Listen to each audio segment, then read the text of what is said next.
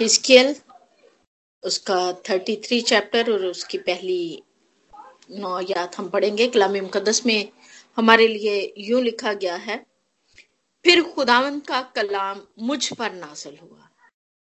ए आदम साहब तो अपनी कौम के फर्जंदों से मुखातिब हो और उनसे कह, जिस वक्त मैं किसी सरजमीन पर तलवार चलाऊं और उसके लोग अपने बहादुरों में से एक को लें और उसे अपना निगाबान ठहराएँ और वो तलवार को अपनी सरजमीन पर आते देखकर नरसिंगा फूके और लोगों को होशियार करे। तब जो कोई नरसिंगे की आवाज़ सुने और होशियार ना हो और तलवार आए और उसे कत्ल करे तो उसका खून उसी की गर्दन पर होगा। उसने नरसिंगे की आवाज़ सुनी और होशियार ना हुआ। उसका खून उसी पर होगा, हालाँकि अगर वो होशियार होता तो अपनी जान बचाता। पर अगर निगाहबान तलवार को आते देखे और नरसिंगा ना फूके और लोग होशियार ना किए जाएँ और तलवार आए और उनके दरमियान से किसी को ले जाए तो वो तो अपनी बदकरदारी में हलाक हुआ। लेकिन मैं निगाहबान से उसके खून की बास पर करूँगा। सो तो आदम साद इसलिए कि मैंने तुझे बनी इसराइल का निगाहबान मुकर किया। मेरे मुँह का कलाम सुन रख और मेरी तरफ़ से उनको होशियार कर। जब मैं शरीर से कहूँ, ए शरीर, तू यकीनन मरेगा। उस वक्त अगर तू शरीर से ना कहे और उसे उसकी रिवर्स से आगाह ना करे तो वो शरीर तो अपनी बदकरदारी में मरेगा। पर मैं तुझसे उसके खून की बास पुरस करूँगा। लेकिन अगर तू उस शरीर को जिताए कि वो अपनी रिवर्स से बाज आए और वो अपनी रिवर्स से बाज ना आए तो वो तो अपनी बदकरदारी में मरेगा। लेकिन तूने अपनी जान बचा ली। पाकलाम के पढ़े और सुने जाने पर खुदाम की बरकत हो खुदाम का शुक्र हो। आमीन। जी। नहीं तो मैंने निकाला हुआ है माल तेरा बाप उसकी पहली से लेके तीन हज़ार तक। किसी ने निकाला तो ज़रूर पढ़े नहीं तो। हाँ जी। अमाल तेरवा बाप पर उसकी पहली से तीसरी आयात तक हम पढ़ेंगे। कलाम मुकदस में हमारे लिए यू लिखा है इन ताकिया में उस कलीसिया के मुतलक जो वहाँ थी। कई नबी और मुअल्लम थे, यानी बरनबास और शमौन जो काला कहलाता है। और लुकेस, क्रेनी और मनाहिम जो चौथाई मुल्क के हाकम हेरोदिस के साथ पला था और साउल। जब वो खुदामन की इबादत कर रहे और रोज़े रख रहे थे तो रुएल कुदस ने कहा, मेरे लिए बरनबास और साउल को उस काम के वास्ते मखसूस कर दो, जिसके वास्ते मैंने उनको बुलाया है। तब उन्होंने रोजा रखकर और दुआ करके और उन पर हाथ रखकर उन्हें रुखसत किया। पाकलाम का पढ़ा और सुना जाना, हम सबों के लिए बाईस बरकत हो। आमीन। आमीन आमीन। Thank you very much sister मेरे जीजो, एक दफ़ा फिर खुदा ने मौका दिया कि हम सब मिलके सीखें कलिसियाओं के अंदर चर्चेस के अंदर, या हमारी मसीही कम्युनिटी के अंदर जो रवाज हैं और जो प्रैक्टिस हैं या जिनका हुक्म है खुदामद की तरफ़ से है, वो क्या है और उनका उनका पस मंज़र क्या है, उनका बैकग्राउंड क्या है? हम आजकल यही सीख रहे हैं, इससे पहले हमने सीखा बपतिस्मे के बारे में सीखा, शायरबानी के बारे में सीखा कन्फर्मेशन के बारे में सीखा, और इसके बाद हमने गुनाहों का इकरार सीखा।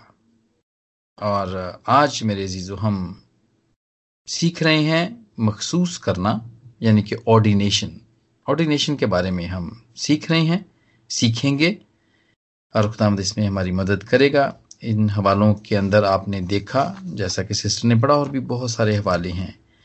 और ऑर्डिनेशन क्यों किया जाए? इसका मकसद है किसी भी कलीसिया के अंदर किसी भी पादी साहबान को पास्टर साहबान को या डीकन को या, या आप कह सकते हैं जूनियर पादी साहब को जब मखसूस किया जाता है तो उसका एक मकसद है। उस मकसद को हम आज देखेंगे और उस, उसका उसका देखेंगे कि बाइबल में पुराने अहदनामे में और नए अहदनामे की रोशनी में हम सीखेंगे कि आजकल जो भी हम कर रहे हैं, ये क्लिसिया प्रैक्टिस करती है, वो उसका क्या मकसद और क्या मतलब है। तो मेरे जीजो ऑर्डिनेशन क्यों की जाती है? इसलिए की जाती है कि जिस कलीसिया में भी जिसको भी ऑर्डेंड किया जाता है, एक रूहानी पेशवा के तौर पर लीडर के तौर पर उसको मुकर्र किया जाता है। और ये सारी कलीसिया को जमा किया जाता है और उनको बताया जाता है कि he is going to be your leader जो कि आपको लीड करेगा। आपकी रूहानी जितनी भी ज़रूरत है, वो उसमें आपको लीड करेगा। और वो लीडर ऑफ़ द वर्शिप भी होता है और उसके ज़िम्मे टीचिंग भी लगाई जाती है कि वो लोगों को टीच भी करे। यानी उस, उनको वो रूहानी तौर पे जो बातें हैं, वो सिखाए भी।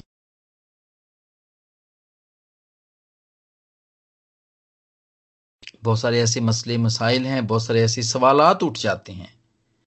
बहुत सारे ऐसी बातें हैं जिनको समझना ज़रूरी है और बहुत सारे लोग पादी साहबान के पास आते हैं पूछने के लिए।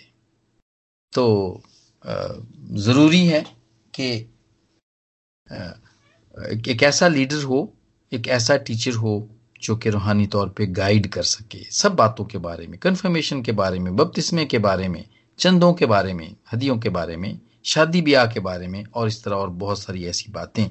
या बाइबल का कोई हिस्सा समझ में नहीं आ रहा तो ऐसा आ, कोई शख्स हो जो कि मुकम्मल जो कि प्रॉपर तरीके से जिसने स्टडी किया हुआ हो सीखा हुआ हो आ, ऐसा जो कि दूसरों को सिखा सके और उसको, उसकी रहनुमाई कर सके। रूहानी तौर पर रहनुमाई कर सके। ये इस लीडर का काम है जिसका ऑर्डिनेशन या जिसको मखसूस किया जाता है कि ये काम है, या जिसको कमीशन किया जाता है। और यही ऑर्डिनेशन है कि किसी को कोई ओहदा देना, किसी ओहदे पे किसी को लगाना और ये डिकन भी हो सकता है, प्रीस्ट भी हो सकता है, प्रेस्बिटर भी इसको कहते हैं, पादी साहबान भी कह सकते हैं, आप इसको प्रीस्ट भी कह सकते हैं। और ये और और बिशप साहब भी इनमें शामिल हैं, उनको भी मखसूस किया जाता है, यानी ऑर्डेन किया जाता है। और एक और खिदमत भी इनके ज़िम्मे में होती है, और वो है पास्ट्रल केयर। पास्ट्रल केयर की जाती है, लोगों का लोगों का हाल वो जाते हैं पूछते हैं विजिटेशन करते हैं और उनको लोगों की की, की ज़रूरत का पता होता है। और वो खुदावंद की तरफ़ से मुकर हुए होते हैं क्योंकि खुदावंद के लोगों ने उनको मुकर किया होता है। तो खुदावंद की तरफ़ से वो भेजिए जाते हैं और वो जाके लोगों की के के घरों में जाते हैं या उनको मिलते हैं या चर्च में मिलते हैं। और उनकी वो उन, उनकी वो पूछते हैं और जहाँ तक मुमकिन हो सके उनकी रूहानी तौर पर दुनियावी तौर पे उनकी मदद करते हैं हौसला अफजाई करते हैं और उनको ठीक सही रास्ते पे उसको चलाने में उनकी चलने में उनकी मदद करते हैं। और ये एक एक खिदमताना खिदमत करने वाला ये एक ओदा है रोल है जो कि खिदमत करने वाला है। और ये हमें बताता है कि खुदा यसु मसीह भी जो कि हमारा खिदमत करने वाला किंग था, खिदमत करने वाला जो हमारा बादशाह था, एक काहिन था, वो इसको ज़ाहिर करता है, इस बात को ज़ाहिर करता है कि ये जो उहदा है, ये खिदमत करने वाला है, करवाने वाला नहीं है।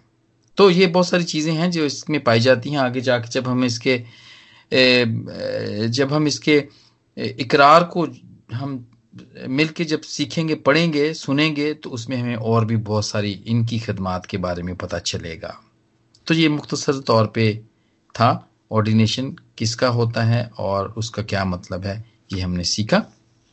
अब हम सीखते हैं कि क्या हमें बाइबल की रूह से कोई, बाइबल से हमें कोई ऐसी, हमें मिलती है, इसका पस मंज़र मिलता है कि हाँ ये बाइबल के मुताबिक ही है, जो भी कलीसियाओं में हो रहा है। तो मैंने जो जब इसको मैंने तैयार किया मैंने इसको जब मैं देख रहा था तो मुझे बहुत सारे हवाले देखे हैं जिनमें से मैंने कुछ लिए हैं सब नहीं लिए हैं क्योंकि ये बहुत ज़्यादा हैं। बाइबल मुकदस तो भरी पड़ी है जब खुदामंद ने जब खुदा ने लोगों को चुना कि वो आ, वो खुदामंद के लोगों की खिदमत करें या खुदामंद की बात को आगे तक पहुंचाएँ। जैसा कि हम इस्तिशना से ही शुरू करते हैं। यर्मिया से शुरू करते हैं कि पहले बाप की पांचवी आयत में है कि खुदामंद कहता है कि इससे पेशतर कि मैंने तुझे बतन में खलक किया, मैं तुझे जानता था, और तेरी वलादत से पहले मैंने तुझे मखसूस किया, और कौमों के लिए तुझे नबी ठहराया। तो ये खुदावंद की तरफ़ से है, मखसूस किए हुए लोग हैं ये, और खुदावंद ने मखसूस किया।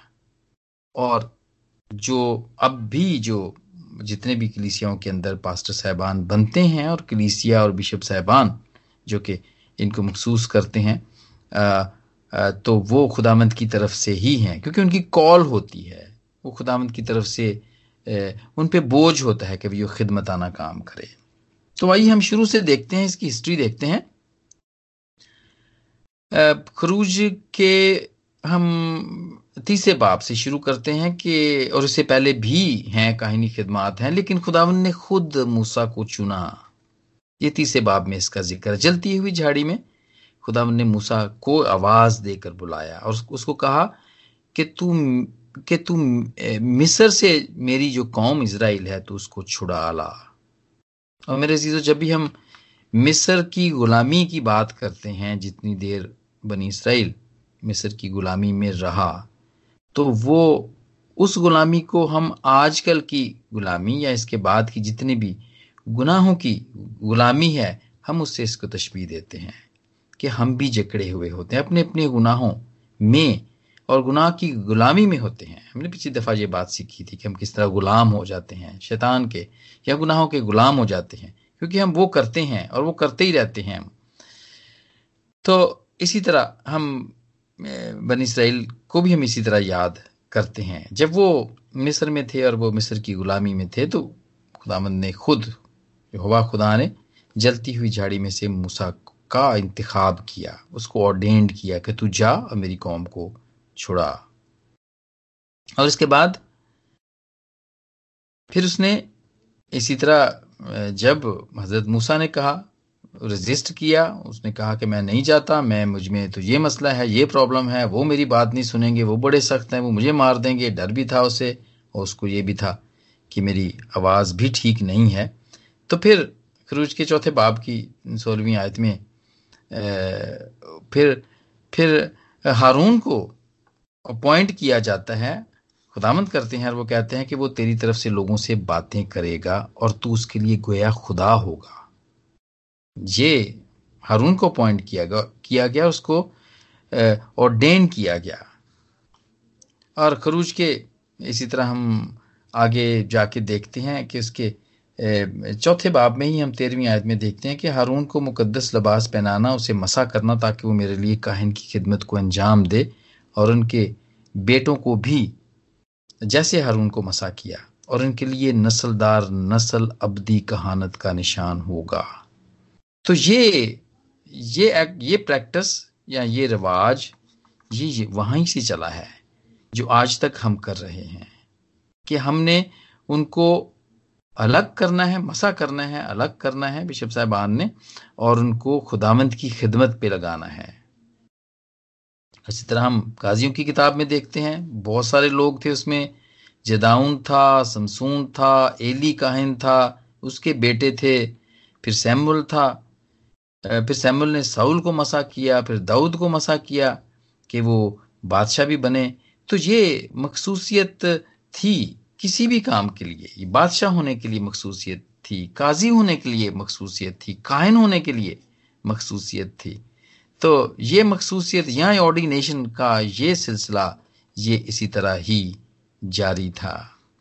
और ये खास मनसब था। ये और ये खुदावंत की तरफ़ से था। कि वो खुदावंत के एलची हुआ करते थे। खुदावंत के एलची हुआ करते थे। और ये ऐसा क्यों हुआ? अगर हम खरूज के अठारहवें बाप की तेरहवीं आयत में देखें कि जब बनी इसराइल, जब गुजर रहे थे, सफ़र में थे तो यहाँ पर हम देखते हैं खरूज के अठारहवें बाप की तेरहवीं आयत में कि हज़रत मूसा का सुसर यहाँ पर आता है, यत्रु, और वो देखता है कि मूसा तो बड़ा मसरूफ रहता है, क्योंकि लोगों अपने अपने आके मसले बयान किया करते थे, पूछा करते थे। और इसको इतना टाइम नहीं मिला करता था कि ये जाके खुदा से बात करे या कोई और काम कर सके। तो उसके सुसर उसको कहता है खुदामंद उसके सुसर के ज़रिए से बात करता है और वो कहता है कि अपने लिए लोगों को मुकर्र करो ताकि वो लोगों की अदालत किया करें। तो ऐसे में और कैसे लोग? कैसे लोग वो हों? वो वो भी इसका ज़िक्र है, अगर कोई पढ़ना चाहे तो ज़रूर उसको आप अपनी फुर्सत में पढ़ सकते हैं। क्रूज के अठारहवें बाप की तेरहवीं आयत में कि वो ऐसे लोग हों जो कि खुदा तरस हों, सच्चे हों और रिश्वत के दुश्मन हों। ऐसे लोग, खास लोग हों वो, जो कि जिनको कि चुना जाए। ये आगे जाके हम क्राइटेरिया नए अहदनामे में भी हम इसका पढ़ेंगे। ऐसे लोग हों जो कि काहिनी खिदमत को अंजाम दे सके या खुदामद की तरफ़ से जो भी मनसब उनको, उनके लिए मुकर होता है, वो उसको कर सकें। इसी तरह हम स्तिशना की किताब में देखते हैं। हाँ बल्कि इसी इसी को हम अभी जारी रखते हैं और वो हज़रत मूसा का ही बयान हम देखते हैं, आगे जाके गिनती के ग्यारहवें बाब की सोलहवीं आयत में, कि खुदावन ने मूसा से कहा कि सत्तर मर्द चुन लो, ताकि सारी कौम का बोझ तुम खुद ना उठाओ, बल्कि वो साथ में हो और खुदावन ने मूसा, हज़रत मूसा की रूह में से कुछ लेके उनमें डाली। और ये कहा उसको कि मैं तुम्हारी रूह में से लेकर जो तुझ में है, कुछ लेकर उनमें डाल दूँगा ताकि वो तेरे साथ कौम का बोझ उठाएँ और तू उसे अकेला ना उठाना। क्योंकि वो, क्योंकि उनके मसले बहुत थे, ग्रम्बलिंग बहुत करते थे वो बुड़बड़ाते बहुत थे। और मर्द खुदा मूसा परेशान होता था इस बात से, या उसको टाइम नहीं मिलता था कि वो कोई और काम भी कर सके। तो इसलिए खुदावन ने उससे कहा कि सत्तर मर्द चुन लो। और जिस चुनने के बारे में आज हम सीख रहे हैं, जो कि ऑर्डिनेशन है, ये भी चुनना ही है। ये भी चुनना ही है। अजब एक खास मंजिल तक बनी इसराइल पहुँचते हैं, जहाँ पे मर्द खुदा मूसा को इजाज़त नहीं थी आगे जाने की तो वहाँ पे वो फिर यशवा को चुना जाता है।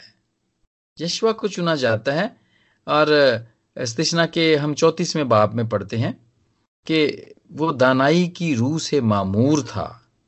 क्यों मामूर था? कैसे मामूर था? क्योंकि मूसा ने अपना हाथ उस पर रखा था। या मूसा, क्योंकि मूसा ने अपने हाथ उस पर रखे थे तो वही जो हमने गिनती की किताब ग्यारहवीं में देखा कि खुदावंद ने जैसे कहा था कि मैं अपनी तो तेरी रूह में से लेकर उनमें डालूँगा। बिल्कुल वैसा ही मूसा ने किया कि जब उसने यशवा पे हाथ रखे तो उसमें से जो जो रूह थी वो, उसमें से ट्रांसफ़र हुई और दानाई की रूह थी यशवा के अंदर। ताकि वो बनी इसराइल की, का लीडर बने, वो टीचर बने और उनकी रहनुमाई करे, आगे तक ले जाने में, मंजिल तक ले जाने में उनकी रहनुमाई करे। तो मेरे जीजो इसी तरह, हज़रत दाऊद भी कहते हैं तेईस जबूर में कि तूने मेरे सर पे तेल मला है, मेरा पहला लबरेज होता है। यानी कि मुझे चुना हुआ है तूने। चुना हुआ है। तो ये चुनने का, अपॉइंट करने का ऑर्डेंड करने का, हम यहाँ पे पुराने अहदनामे के अंदर हम देखते हैं। उसी तरह नए अहदनामे के अंदर सिस्टर ने पहला हवाला तो पढ़ा भी माल के तेरहवें बाप के अंदर जो हवाला था वो पढ़ा भी। कि किस तरह नए अहदनामे के अंदर हम देखते हैं कि किस तरह रसूलों ने, बुज़ुर्गों ने मिल के दुआ करके किस तरह उन लोगों को चुना, कुछ लोगों को चुना। और चूँकि नई नई चर्चेस बन रहे थे, कलीसियाँ, कलीसिया कायम हो रही थी तो उनको ज़रूरत थी उस वक्त। और लोग खुदामंद में थे, लोग खुदामंद में थे। और उनको ओडेंड किया जाता था, उनको मखसूस किया जाता था, उनको हाथ रख के, क्योंकि ये तेरहवें बाप की, इमाल की तेरहवें बाप की जब हम दूसरी आयत में पढ़ते हैं तो उसमें यह कि जब वो खुदामद की इबादत कर रहे और रोज़ा रख रहे थे तो कुदस ने कहा, मेरे लिए बरनाबास और साउल को इस काम के वास्ते मखसूस करो, कर दो, जिसके वास्ते मैंने उनको बुलाया है। मेरे मेरे जीजो ये खिदमत, ये ओदा ये लीडरशिप खुदामंद की तरफ़ से मिलती है। ये खुदामंद की तरफ़ से मिलती है। ये कोई शौक से इसको कोई ले नहीं सकता। है और अगर वो करेगा शौक से या ज़बरदस्ती तो वो फिर खुदाम की तरफ़ से नहीं होगी। तो ये खुदाम की तरफ़ से होती है। और इसकी मिसाल हम देखते हैं आगे जाके हम नए आदामा के अंदर के जितने भी हवाले हैं, हम उनमें देखते हैं। माल के और भी बहुत सारे ऐसे हवाले हैं जिसके अंदर लिखा हुआ है और बताया जाता है। जैसे मत्ती के चौबीसवें बाप की पैंतालीस और फिफ्टी वन आयत के अंदर लिखा हुआ है, माल के छठे बाप की पहली सातवीं आयत में लिखा हुआ है और माल के तेरहवें बाप में हमने ये देखा कि इसमें ज़िक्र किया गया कि उन्होंने लोगों को चुना। और फिर माल के बीसवें बाप में गालबन ये पालूस रसूल की आखिरी मुलाकात थी, जो इफ्सस के बुज़ुर्गों के साथ थी। अलविदाई तकरीर इसका मौजू है इस बंद का। और फिर उसने वहाँ पे कहता है कि बस अपनी और उस सारे गले की खबरदारी करो जिसका रुल कुद्दस ने तुम्हें निगेबान ठहराया, ताकि खुदा की, ताकि खुदा की कलीसिया की निगेबानी गला बानी करो जिसे उसे खास अपने खून से मोल लिया। खुदामद ने खून दे की इस कलीसिया को मोल लिया हुआ है और ये पाकरू की तरफ़ से है। ये खुदामद की तरफ़ से है। ये पाकरू की तरफ़ से है कि ऐसा हो। क्राइटेरिया है। हम इसका क्राइटेरिया पढ़ते हैं तमोतीस के तीसरे हम, पहले तमोतीस के तीसरे बाब में हम इसका क्राइटेरिया पढ़ते हैं। और उसकी पहली तेरह आयात हैं जो कि हमें क्राइटेरिया बताती हैं कि कौन सा ऐसा शख्स है जिसको ये उदा मिलना चाहिए या जो फिट आता है? तो मैं इसका ज़रूर थोड़ा सा यहाँ पे पढ़ूँगा। और ये है कि ये बात सच है कि जो शख्स निगबान का अहदा चाहता है, वो अच्छे काम की ख्वाहिश करता है। बस निगबान को बेल्ज़ाम एक बीवी का शोहर, परहेजगार मतकी शाइस्ता, मुसाफर परवर और तालीम देने के लायक होना चाहिए। नशे में गुल मचाने वाला या मारपीट करने वाला ना हो, बल्कि हलीम हो ना तकरारी हो ना जर दोस्त और अपने घर का बखूबी बंदोबस्त करता हो और अपने बच्चों को कमाल संजीदगी से ताबे रखता हो। जब कोई अपने घर ही का बंदोबस्त करना नहीं जानता तो खुदा की कलीसिया की खबरगिरी क्यों कर करेगा? हाँ जी, और ना मुरीद ना हो ताकि तकबर करके कहीं अबलीस की सजा किसी सजा ना पाए। और बाहर वालों के नज़दीक भी नेक नाम होना चाहिए ताकि मलामत में और अबलीस के फंदे में ना फंसे। तो यहाँ पे ये हैं, ये आगे भी इसका लिखा हुआ है। अगर कोई पढ़ना चाहे तो वो ज़रूर इसको पढ़ सकता है कि, और इसके बारे में लिखा है, बल्कि आगे जाके ये पहले तमोती इसके चौथे बाब में झूठे उस्तादों के बारे में भी लिखा हुआ है कि वो कैसे हैं वो कैसे होंगे। तो ये एक मिसाल थी, एक क्राइटेरिया था, और इसके अलावा हम तीतस के भी हम तीतस के पहले बाब में हम पाँच से लेके सोलहवीं आयत में हम इसका बयान पढ़ते हैं, जो कि वहाँ पर भी यही लिखा हुआ है। बिल्कुल ऐसा ही कुछ लिखा हुआ है, जो इस बात को हमें बताता है कि क्राइटेरिया है। खुदामंद के खादम होने का एक क्राइटेरिया है। और यहाँ पे हम देखते हैं, तीतस के पहले बाब में हम देखते हैं, सातवीं आयत में, क्योंकि निगबान को खुदा का मुख्तार होने की वजह से बेअल्जाम होना चाहिए। ना खुददारी हो ना गुस्सावर, ना नशे में गुल मचाने वाला, ना मारपीट करने वाला, ना नाजायज नफे का लालची, बल्कि मुसाफिर परवर, खैर दोस्त। और इस और इस तरह और भी बहुत सारी बातें इसके अंदर लिखी हुई हैं, जो कि क्राइटेरिया है कि ऐसा होना चाहिए। ऐसा होना चाहिए। और जब इस तकरीब को किया जाता है तो ये प्रॉपर एक चर्च की एक बहुत बड़ी इबादत होती है, जिसमें इन इन चीज़ों को किया जाता है। तकरीब होती है। और उसमें कलीसिया को बुलाया जाता है इनवाइट किया जाता है।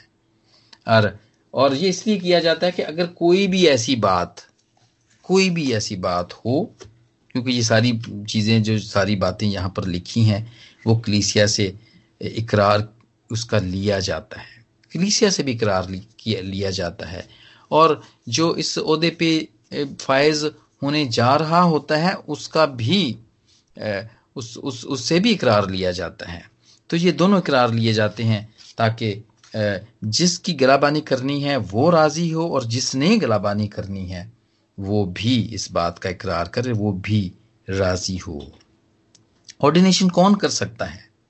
जब हम इन चीज़ों को देख रहे थे, पढ़ रहे थे, जो सैक्रामेंट्स भी कहलाते हैं तो उसमें हमने ये देखा था कि जो कि जो जूनियर पादी साहब हैं, जिनका अभी ऑर्डिनेशन नहीं होता, जो कि सिर्फ़ ट्रेनिंग करके ही अभी आते हैं, उनको हम हम एल्डर भी कह सकते हैं या डीकन कह सकते हैं। डीकन एक मुनासिब लफ्ज़ है जो कि एंग्लिकन में कहा जाता है।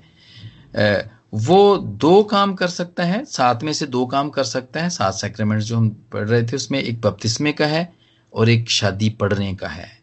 ये वो काम कर सकता है जूनियर पादी साहब जो हैं। और जो एक सीखे हुए हैं और जो ऑर्डेंड हैं, जिनको मखसूस कर दिया जाता है वैसे तो डीकन को भी मखसूस किया जाता है, लेकिन वो प्रीस्ट के अहदे पे इनको मखसूस नहीं किया जाता, उनको डीकन के अहदे पे मखसूस किया जाता है, क्योंकि अभी वो ट्रेनिंग करके आए ही होते हैं और वो किसी पादी साहब के अंडर में ट्रेन हो रहे होते हैं। तो इसलिए वो सिर्फ़ दो काम कर सकते हैं बपतिस्मे का और शादी के पढ़ने का। लेकिन जो ऑर्डेंड हैं, जो पादी साहब बन जाते हैं या पास्टर बन जाते हैं, वो शायर बानी दे सकते हैं, वो बपतिस्मा कर सकते हैं, वो शादी पढ़ सकते हैं और वो गुनाहों का इकरार ले सकते हैं, और वो दुआ, तेल पे दुआ करके वो बीमारों को दे सकते हैं। इसके अलावा डीकन भी और प्रीस्ट भी जनाजे भी पढ़ सकते हैं। लेकिन ऑर्डिनेशन जो है दो काम है जो कि बिशप साहबान करते हैं, ये इस बात के लिए ये इनका अहदा है, या ये इनका काम है, जो ये, इनकी ड्यूटी है जो ये कर सकते हैं, और वो है कन्फर्मेशन, जो कि हमने पिछली दफ़ा मिलकर सीखा था। कन्फर्मेशन, जो कि बच्चों को कन्फर्म करते हैं कि वो अब अब वो होली सेक्रेमेंट ले सकते हैं, या शायर बानी ले सकते हैं वो। एक मुनासिब तालीम के बाद, बिशप साहब दो काम करते हैं। सारे कामों के अलावा ये दो काम हैं जो खास करते हैं बिशप साहब, वो कन्फर्मेशन का काम है और ऑर्डिनेशन का काम है। ये बिशप साहब के फ़र्ज़ हैं और इसके अलावा वो सब कर सकते हैं। लेकिन जो बाकी डीकन और प्रीस्ट हैं, वो उनका मैंने आपको बताया कि वो क्या क्या कर सकते हैं। तो हम इसकी तकरीब के बारे में ज़रूर थोड़ा सा देखेंगे, मिलके सीखेंगे कि ये जब तकरीब, ये जब सर्विस चर्च सर्विस जब होती है तो वो किस तरह होती है और उसमें कौन से इकरार हैं, जो कि बड़े ज़रूरी हैं। कौन से इकरार हैं, जो कि कलीसिया करती है और कौन से इकरार हैं, जो कि ऑर्डिनेशन जिसकी हो रही होती है, उसको करने होते हैं। तो यहाँ पे हम बिशप साहब, जब यहाँ पर इस सर्विस को लीड कर रहे होते हैं, या उनको जब हिस्सा दिया जाता है तो वो फिर कलीसिया से पूछते हैं और इन जिसका ऑर्डिनेशन होना है, उसको, उसके बारे में वो बताते हैं। और वो कहते हैं कि इसको हम पेश करते हैं और इसके, इसने, ये ऑर्डिनेशन के लिए अभी तैयार है तो क्या आप चाहते हैं कि इसका ऑर्डिनेशन हो? फिर कलीसिया जवाब देती है हाँ या उसमें अगर कोई कोई भी अगर कोई प्रॉब्लम या कोई भी अगर कोई बात इसमें करना चाहता है तो वो ज़रूर इस बात का कहता है कि वो वो इसका कर सकते हैं या नहीं कर सकते। लेकिन जो सारी वो कलीसिया जमा होती है जो कि जिनका जवाब हाँ में ही होता है कि हाँ हम इस, इसका जो है जो पेश हुआ है, इसको आप कर सकते हैं। क्योंकि ये हर तरीके से ये ठीक है। हर तरीके से चाल चलन में ठीक है ये, और ये बेऐब है, और इसको इसको ऑर्डेन कर देना चाहिए। और ये एक अच्छा नमूना है। एक कम्युनिटी के लिए, एक चर्च के लिए एक अच्छा नमूना है। हाँ जी तो जी ऑर्डिनेशन का प्रोसेस शुरू होता है, उसमें बिशप साहब पूछते हैं और वो उन पे हाथ रखते हैं दुआ करते हैं, उन पे हाथ रखते हैं और ये दुआ इस तरह होती है और इससे पहले उम्मीदवार का इम्तिहान होता है और बिशप साहब कहते हैं, खुदावंत यसु मसीह के नाम में जो क्रिसिया का खुदावंत और सर है, जिसने आसमान पर चढ़कर आदमी को नियमतें बख्शी ताकि उसका बदन तरक्की पाए। हम इसलिए यहाँ पे जमा हुए हैं कि तुमको दुआ और हाथ रखने के वसीले से हम तुम्हें ऑर्डेंड करें और इस बात के लिए मखसूस करें। इस तकर्र के अमल में हमको यकीन है कि इस अहदे और खिदमत के वास्ते जिसके लिए तुम बुलाए गए हो, खुदा ही तुमको फजल और इख्तियार बख्शता है। वो ये काम अपनी कलीसिया की दुआओं के जवाब में और अपने मुकर्र शुदा खादमों के इमाल और अल्फाज के ज़रिए करता है। हम बाहसीत खुदा के वाहिद, पाक, आम और रसूली कलीसिया का हिस्सा होने के और उस ईमान के मुताबिक भी जिसका इकरार हमने कीदे के अल्फाज में किया, एक ही आवाज़ में किया, अमल भी करते हैं और बोलते भी हैं। इसलिए हम तुमसे तो करते हैं कि तुम इन सवालों का जवाब दो, जो मैं तुमसे करने को हूँ, ये बिशप साहब तुमसे कहते हैं, ताकि हमको तसली हो कि फिल तुम इस ईमान का इकरार करते हो और खुदा के फजल से तुम इस खिदमत को पूरा करना चाहते हो। तो ये इकरार है, जिसका भी ऑर्डिनेशन होना है, अब इसका इकरार वहाँ पे लिया जाता है। अभिषेक साहब उनसे पूछते हैं, क्या तुमको यकीन है कि खुदा ने फिल हकीकत तुमको बुलाया है कि उसकी कलीसिया में ये खिदमत सर अंजाम दो? और जवाब आगे से मिलता है, जिसने भी ऑर्डेन होना है, जी हाँ ये मेरा यकीन है। और ये मेरे जीजो ये सारी कलीसिया के सामने ये वाले इकरार किए जाते हैं लिए जाते हैं ताकि ये जो पहली बात है जहाँ पे इकरार होता है कि ये खिदमत सर अंजाम दो ताकि इस कलीसिया में ये खिदमत अंजाम दो। तो ऑर्डेंड हो, होने वाला शख्स जो है वो वो ये समझे कि मैं ये खिदमत के लिए हूँ यहाँ पर मैं। मैं यहाँ पर हाकिम नहीं हूँ बल्कि मैं एक खिदमत के लिए हूँ। तो वो यहाँ पे ये इकरार है यहाँ पर कि वो इकरार करता है कि ये मेरा यकीन है। अब फिर दूसरा सवाल है जहाँ तक तुम अपने दिल को जानते हो क्या खुदा के जलाल के लिए सरगर्मी हमारे खुदाम जिस मसीह के लिए मोहब्बत और लोगों की निजात की ख्वाहिश ही तुम्हारी इस खिदमत को जारी रखने का मकसद है? जवाब में, में होना चाहिए जहाँ तक मैं अपने दिल को जानता हूँ ये मेरा मकसद है। फिर दूसरा सवाल क्या तुम इस किताब मुकदस को मानते हो और कबूल करते हो कि इसमें निजात के लिए तमाम ज़रूरी बातें पाई जाती हैं? और उसे ईमान का आला और फैसला कन मैार मानते हो? यानी कि बाइबल मुकदस के बारे में ये बात है। पहले कलीसिया के लिए बात थी। पहले पर्सनल बात थी, फिर कलीसिया के लिए बात थी, फिर उसके बाद किताब मुकदस के लिए बात है। और ऑर्डेन होने वाला शख्स को कहना चाहिए, जी हाँ मैं मानता हूँ। फिर यह कहा जाता, क्या तुम रसूली कीदे को मानते हो? खुदा बाप, खुदा बेटे, खुदा पाकरू पे तुमको यकीन है? क्या तुम उस ईमान की गवाही और हिफाजत करते हो जो किताब मुकदस के मुताबिक है? और जवाब मिलता है हाँ। फिर सवाल है, क्या तुम किताब मुकदस पढ़ने और ऐसे मुताले में मसरूफ रहोगे जिससे तुम इसे बेहतर तौर पर समझ सको? खुदामंद की मदद से ये मेरा इरादा है, ये जवाब होना चाहिए। मेरे चीज़ों जो भी जो भी पास्टरल या पास्टर एज अ पास्टर या ऑर्डेंड के तौर पे, या पादी साहब के तौर पे खिदमत का, खिदमत करता है, उसको भी ज़रूरत है पाकलाम पढ़ने की, उसमें से सीखने की, और उसके अलावा और भी बहुत सारी जितनी बातें हैं, जितनी भी इसके अलावा उसको समझने की जितनी भी किताबें हैं, उनको पढ़ने की, उसको भी ज़रूरत पड़ती है। इसलिए यहाँ पे यहाँ पे इस, ये सवाल किया जाता है कि किताब मुकदस क्योंकि वो सारे किताब मुकदस को वो वहाँ से सीख के नहीं आए होते, क्योंकि बहुत सारी ऐसी बातें हैं, जो कि हम, हमारी जैसे जैसे ज़िंदगी गुजरती है, हम उनको अपने तजर्बों से सीखते हैं। पाकलाम खुदाम का पाकलाम, हम बहुत दफ़ा पढ़ते हैं, लेकिन कुछ ऐसे ज़िंदगी के में ऐसे मोड़ आते हैं, कुछ ऐसे वक्त आते हैं, कि जब हम उस पाकलाम के हिस्से को पढ़ते हैं तो वो हमें समझ में आ जाता है, कि वो हमारे लिए ही है।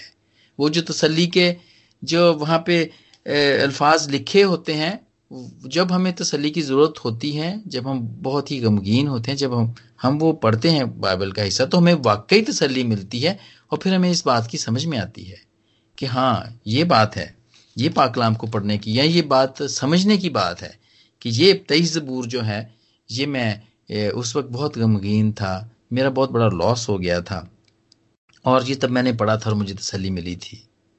ये रूहानी तजर्बा है। और ये हम सब के साथ भी ऐसा होता रहता है।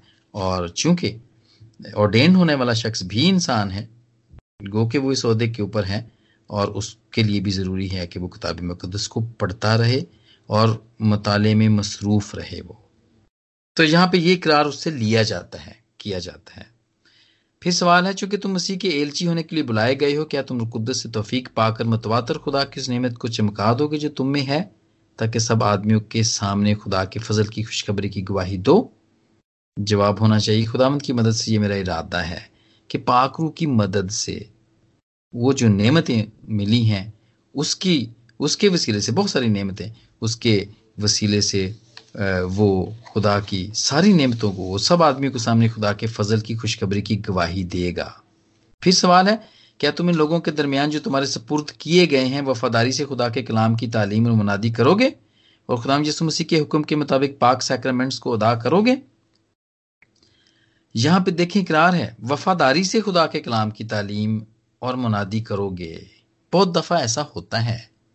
बहुत दफ़ा वफादारी के साथ खुदा के कलाम की की तैयारी नहीं हो पाती है।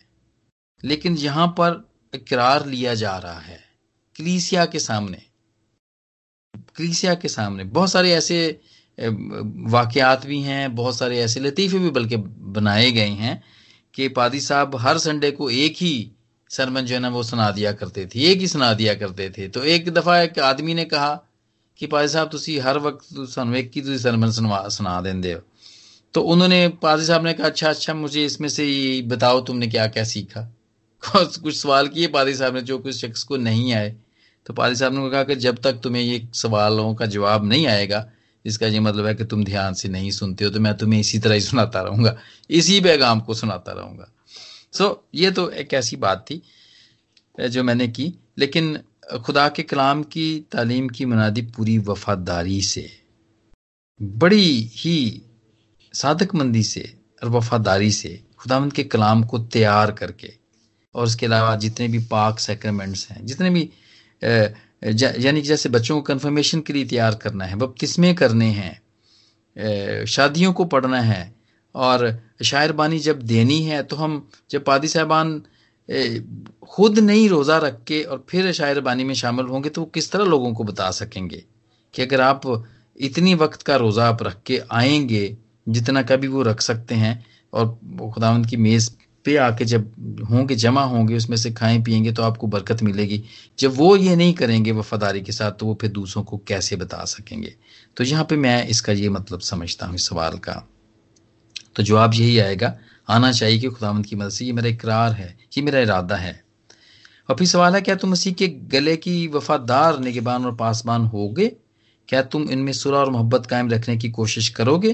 क्या तुम कोशिश करोगे कि गुनहगार तोबा की हालत तक पहुँचे?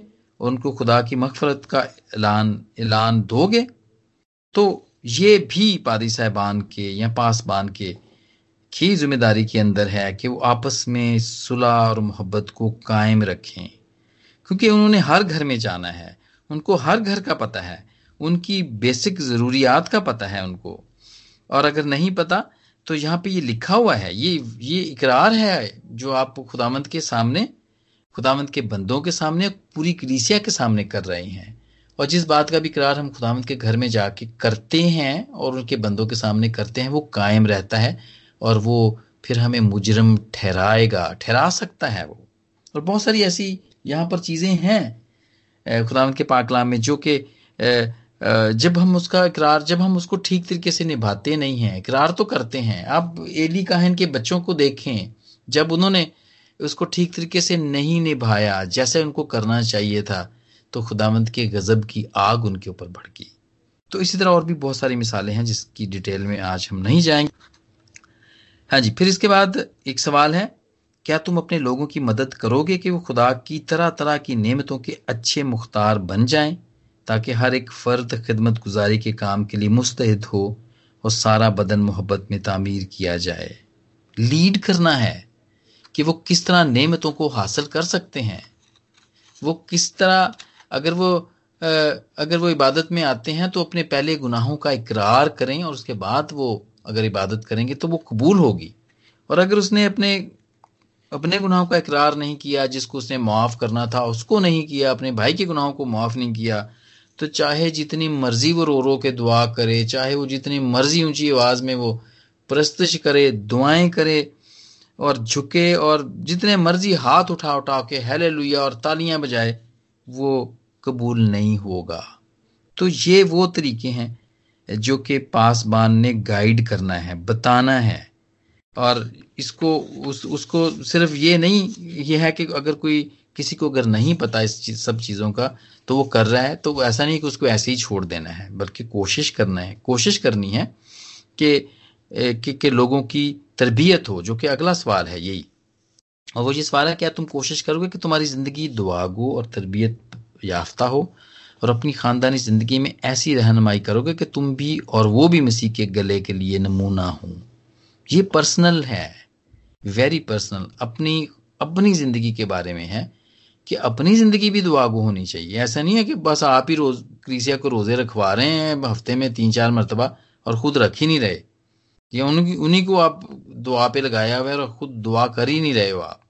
या आप अपनी, आपका जो अपना खानदान है, वो कुछ भी नहीं कर रहा है और आप क्रीसिया पे ज़ोर देते जा रहे हो कि वही सब कुछ करे और वही चर्च को तैयार करे, वही चर्च के अंदर खिदमत भी करे और आपका खानदान जो है ना, वो आराम से और आपके बच्चे आराम से सो के उठें और वो आँखें मलते हुए चर्च में आए, जबकि आधा चर्च हो चुका हो। ऐसा भी देखने में आया है। तो ये ये भी ज़िम्मेदारी है खुदावंत के खादम की, पासबान की, कि वो अपनी और अपने खानदान की भी वो तरबियत करे। हाँ जी, और उसके बाद एक और बड़ा अहम सवाल है, और वो ये सवाल ये है कि वो वो बिशप साहब के लिए खुद है कि चूँकि कलीसिया के अंदर खिदमत करने के लिए तुम बुलाए गए हो और तुम कुछ, क्या तुमको यकीन है कि क्या तुम इसके नज्म जब्त को कबूल करोगे? और जिन लोगों को कलीसिया तुम्हारा, तुम्हारे निगेबान मुकर करेगी, तुम्हारा निगेबान मुकर करेगी, क्या तुम वफादारी के साथ उनके ताबे रहोगे? और जवाब आना चाहिए, खुदा की मदद से मेरा इरादा है। ये एक तरह से वफादारी है। ऐसा नहीं है कि एक किसी बिशप साहब ने आपको ऑर्डेंड किया है, आपको क्लीसिया है, बहुत सारे और चर्चेस भी हैं आप मिशन की भी एक बात कर सकते हैं, और कल कला को आप उसी चर्च को उठा के किसी और नाम के साथ मंसूब कर दें। मिशन ही बदल दें चर्च को ही हाईजैक कर लें, पूरी क्लीसिया को ही हाईजैक कर लें। और ऐसा मेरे अजीज़ो हुआ है, और ये मेरे नॉलेज में है। ये मेरी नॉलेज में है।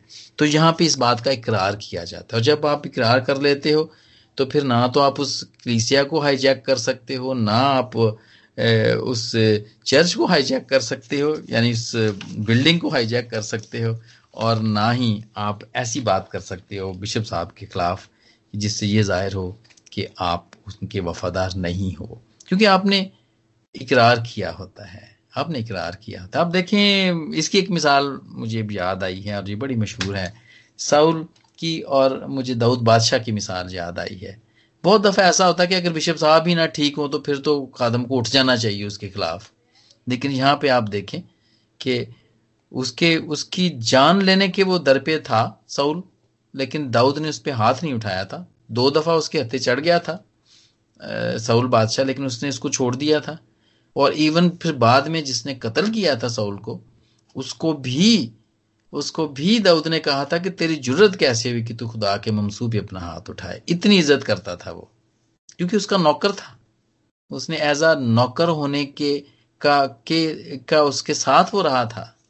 ये एक, मैं समझता हूँ कि उसने एक्सेप्ट किया था, उसने इकरार किया था कि हाँ मैं नौकर हूँ उसका। और उसको बहुत दफ़ा ऐसा ही कहता है। सऊल को इवन के ये बादशाह भी ये होता है उहदे के ऊपर होता है कि एक जंगजू और एक सिपा सिलार होता है कमांडर होता है, लेकिन फिर भी वो कहता है कि मेरे बाप, मैं तो तेरे आगे एक मरा हुआ कुत्ता या पिस्सू हूँ, ऐसा भी कहता है वो। ऐसी इसकी इज़्ज़त करता था। तो वफादारी वफादारी का भी यहाँ पर इकरार लिया जाता है।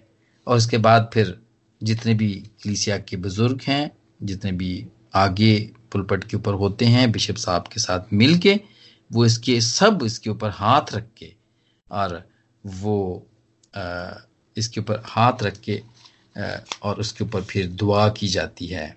और ये दुआ की जाती है कि, आए रहीम खुदा, हम आजिज आजिज, आजिजी आजिजी से तेरी मिन्नत करते हैं कि अपने इस खादम पर अपना रूप भेज जिसे हम तेरे नाम में और तेरी मुबारक मर्ज़ी के मुताबिक अब तेरी कलीसिया में एज आ पासबान मुकर करते हैं।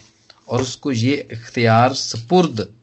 अब देखें, ये ये है तो खुदावंद की तरफ़ से, लेकिन खुदावंद के बंदे ही इनको महसूस कर रहे हैं। और कहते हैं कि हम इनको पासबान मुकर करते हैं, उसको ये इख्तियार सपुर्द करते हैं कि ये तेरे कलाम और सैक्रामेंट्स की खिदमत करे और ताइब गुनागारों को तेरी तेरी तरफ़ लाए ताकि वो तोबा करें और तेरे गला की निगहबानी करें और सारी कलीसिया कहे, आमीन। और ये इस तरह और भी इसके अलावा भी बहुत सारी दुआएँ हैं जो कि की जा सकती हैं इस मौके के ऊपर। और ये इस तरह ऑर्डिनेशन का अमल होता है और पाकलाम यहाँ पे इसके हवालों के मुताबिक सुनाया जाता है और इस चीज़ को मखसूस किया जाता है और फिर इसके बाद मिल के शायर बानी में शामिल किया जाता है नए पासमान को और इसको उस मेज़ के पास लाया जाता है। और इस तरह ये सरमनी या ये इबादत का, ये ख़ास जो इबादत है, वो इस तरह अख्ताम पजीर होती है। तो मेरे जीज़ो ये वो सेक्रमेंट था जो कि हम सीख रहे हैं मिल के या ये वो रिवाज है, रस्म है जो कि कलीसियाओं के अंदर होती है और उसका बैकग्राउंड ये था जो आज हमने मुख्तसर तौर पे सीखा। इसके अलावा भी बहुत सारी ऐसी बातें हो सकती हैं जो हम इसको गहराई में जाके सीख सकते हैं। लेकिन आज के लिए मैं समझता हूँ कि हमारे लिए इतना काफ़ी है, बिल्कुल इंट्रोडक्शन है। और आज इस सारे पाकलाम के हिस्से से और पाकलाम को पढ़ने से, गीतों को गाने से, दुआएँ करने से खुदामंद हम सबको बरकत दे बरकत दे। आमीन। आमीन। आमीन आमीन। थैंक यू ब्रदर आदल इस ब्लेसफुल के लिए जो आपने हमें दी। खुदामदा आपको आपके घराने को कसरत से बरकत दे। और अब मिनिस्ट्री को चार चाँद लगाए बरकत दे और अपने चलान के लिए।